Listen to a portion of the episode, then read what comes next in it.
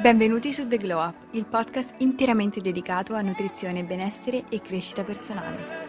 Come biologa nutrizionista vi guiderò in questo percorso attraverso storie e consigli pratici per volervi un po' più bene ogni mercoledì. Preparatevi ad aprire la mente e ad esplorare nuovi modi di pensare e di vivere. Questo è The Glow Up.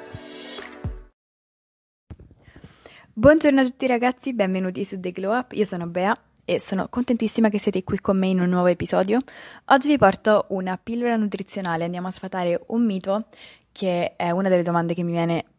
più rivolta molto spesso perché c'è una sorta di alone di mistero e disinformazione riguardo a questa domanda, ovvero si possono mischiare proteine di origine diverse. L'altro giorno a pranzo ho postato un'insalata che conteneva uova e gamberetti e mi è stata fatta questa domanda parecchie volte e quindi ho pensato di affrontarla qui in maniera più approfondita nel podcast. Ho già fatto un video su Instagram a riguardo rispondendo a questa domanda in maniera più sintetica, però come tutto secondo me c'è bisogno di una spiegazione più estensiva, quindi se siete qui perché magari volete sentire la spiegazione uh, del perché si possono mischiare proteine diverse all'interno di uno stesso pasto, quindi in questo episodio voglio andare a sfatare i miti circolanti che spiegherebbero perché non si dovrebbero mischiare proteine diverse in uno stesso pasto, perché normalmente non si suggerisce di mischiare fonti proteiche e le accortezze da seguire se si vuole farlo con criterio. Quindi vi ricordo che se non mi seguite su Instagram o su TikTok sono Beatrice Leonforte sia su Instagram che su TikTok e lì diciamo pubblico contenuti che poi vado ad approfondire qui sul podcast di nutrizione, cambiamento, consapevolezza e ovviamente anche pillole un pochino di educazione alimentare come questa. Quindi senza perderci in chiacchiere perché vorrei rendere questo episodio più corto possibile per far arrivare il messaggio senza perdermi troppo perché sapete posso essere logorroica quando voglio. Quindi Primo andiamo a sfatare i miti circolanti che spiegherebbero perché non si dovrebbero mischiare proteine diverse in uno stesso pasto. Molte persone pensano che andare a mischiare proteine diverse in uno stesso pasto, che siano proteine animali e vegetali, oppure due proteine animali come quella del pesce e delle uova, della carne o delle uova, Dato che sto, si tratta di fonti proteiche diverse e quindi una struttura amminoacidica diversa, si pensa che queste proteine necessitino di tempi proce- di processi digestivi diversi e quindi questi processi digestivi possono entrare in competizione tra loro rallentandosi a vicenda, causando quindi un rallentamento della digestione con gonfiori addominali. In realtà, per quanto riguarda il rallentamento dei processi digestivi, la maggior parte di noi non dovrebbe preoccuparsi perché in un normale processo digestivo si attivano dei meccanismi che portano alla digestione e all'assimilazione contemporanea di tutti i macronutrienti, quindi sia proteine, sia grassi, sia carboidrati, quindi il semplice fatto di avere delle proteine leggermente diverse nella loro composizione amminoacidica ovvero di amminoacidi che sono i mattoncini delle proteine, non costituisce affatto un problema. Infatti mischiare proteine diverse potrebbe essere un problema soltanto chi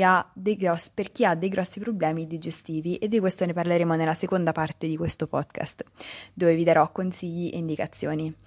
Un altro motivo per il quale non dovremmo preoccuparci del rallentamento del processo digestivo è che quando consumiamo un pasto, sempre nell'ottica di un'alimentazione bilanciata, consumiamo anche una certa quantità di fibra che deriva dagli alimenti vegetali, frutta, verdura, legumi, cereali integrali non raffinati. E questi di per sé vanno a rallentare sia i processi digestivi sia i processi di assorbimento. E questo è un fatto che di per sé è assolutamente positivo perché va a rallentare l'assorbimento di glucosio andando a impedire o andando a diminuire quelli che sono i, i sbalzi glicemici, quindi un aumento repentino nello zucchero sa- nel sangue, che è quello che avviene invece quando abbiamo una dieta sbilanciata. Quindi in questo contesto è davvero poco probabile che un consumo di proteine di diversa origine possa causare un effettivo rallentamento della digestione e dell'assorbimento dei nutrienti, proprio perché l'apparato digerente si è evoluto ed è abituato a digerire tutti i nutrienti contemporaneamente, proteine, carboidrati e grassi. Il secondo mito da sfatare, e quello a cui molte persone credono, è che assumendo proteine di diversa origine si va ad accumulare a livello di intestino una quantità di amminoacidi che va eh, a causare la crescita di batteri potenzialmente nocivi, quindi banalmente una flora batterica squilibrata. Ora, questo è un mito che ha in un certo senso un fondamento sulla realtà, perché il problema di una sovraccrescita batterica stimolata da una dieta troppo ricca di proteine è un problema reale che si verifica in, in persone che per lungo tempo seguono una dieta squilibrata, una dieta iperproteica. Però in questo caso è comunque, necessario, è, è comunque necessario fare delle distinzioni e delle precisazioni, in quanto diverse popolazioni batteriche prediligono diversi nutrienti e questo ovviamente porta al fatto, alla conclusione che una dieta sbilanciata possa effettivamente andare a causare una crescita preferenziale di una popolazione batterica a discapito di un'altra, causando quindi quello che conosciamo come produzione di gas, alterazione della regolarità intestinale, queste condizioni però si verificano in persone, come ho detto prima, che seguono delle diete fortemente sbilanciate per molto tempo, come ad esempio delle diete iperproteiche, costituite da sole proteine, e soprattutto delle diete in cui ovviamente l'iperconsumo di proteine va a scapito del consumo di alimenti di origine vegetale, quindi una dieta diciamo nel suo complesso priva o comunque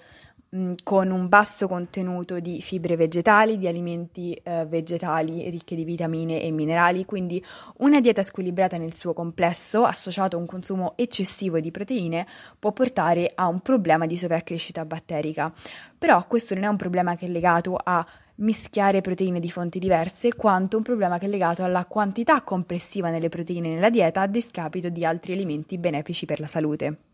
Quindi, Tolto questo mito, andiamo a affrontare l'ultimo mito, che è un mito a cui molte persone non hanno mai fatto caso, ovvero il mito che se noi mangiamo andando eh, a separare le proteine, quindi scusate, utilizzare una sola fonte proteica, effettivamente noi stiamo mischiando le proteine. Vi faccio un esempio, se mangiassimo una fettina di tonno con eh, un po' di riso in bianco e dei broccoli, noi pensiamo che abbiamo una fonte di carboidrati, una fonte di proteine, una fonte di verdure, magari ci mettiamo l'olio di oliva, quindi abbiamo anche la nostra fonte lipidica, la nostra fonte di grassi e ovviamente abbiamo un piatto bilanciato. La verità però è che noi mischiamo continuamente carboidrati, proteine e grassi.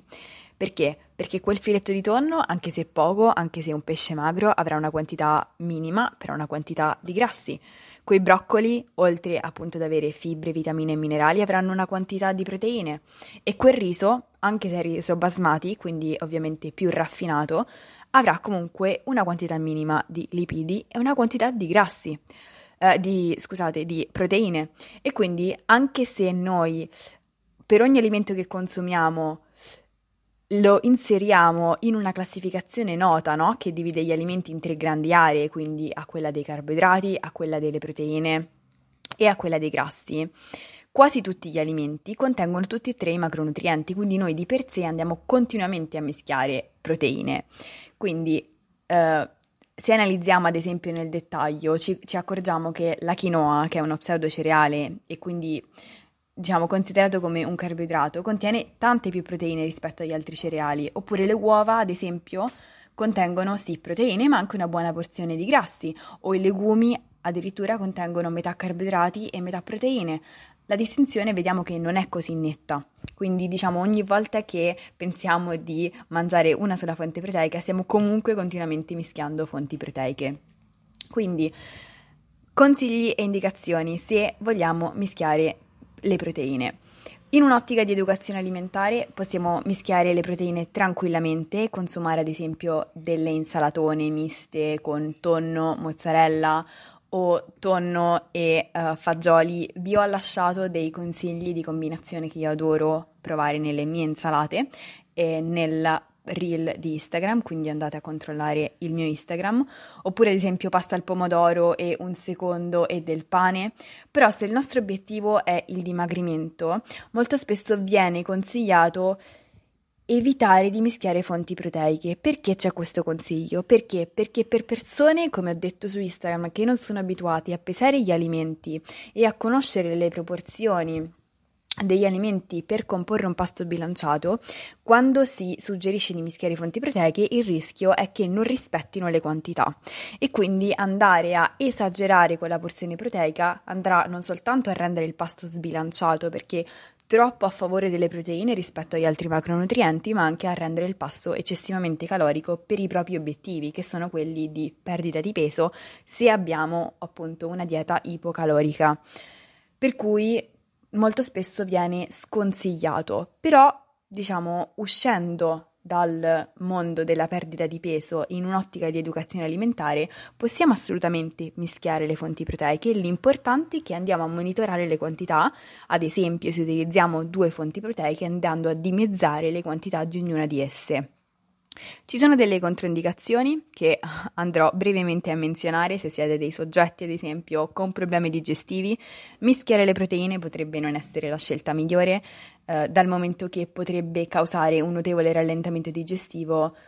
ad esempio mischiando formaggio e carne, e qui sta una parentesi che si apre e si chiude qui perché altrimenti questo episodio dura troppo. Però se sapete che siete soggetti con problemi digestivi, uh, non vi consiglio di mischiare appunto le proteine, ma vi consiglio di attenervi a una sola fonte proteica. E quindi diciamo che in conclusione possiamo dire che mischiare occasionalmente le proteine non è un problema eh, e il corpo non si cura molto dell'origine delle proteine che ingeriamo perché per lui sono banalmente proteine, però in un regime di dieta ipocalorica o se siete individui con dei problemi digestivi importanti sarebbe preferibile seguire la regola della ripartizione canonica dei macronutrienti. Io spero che questo episodio vi abbia aiutato, vi abbia chiarito qualche dubbio, se avete altre domande sono qui e mandatemi un messaggio su Instagram e ovviamente vi risponderò.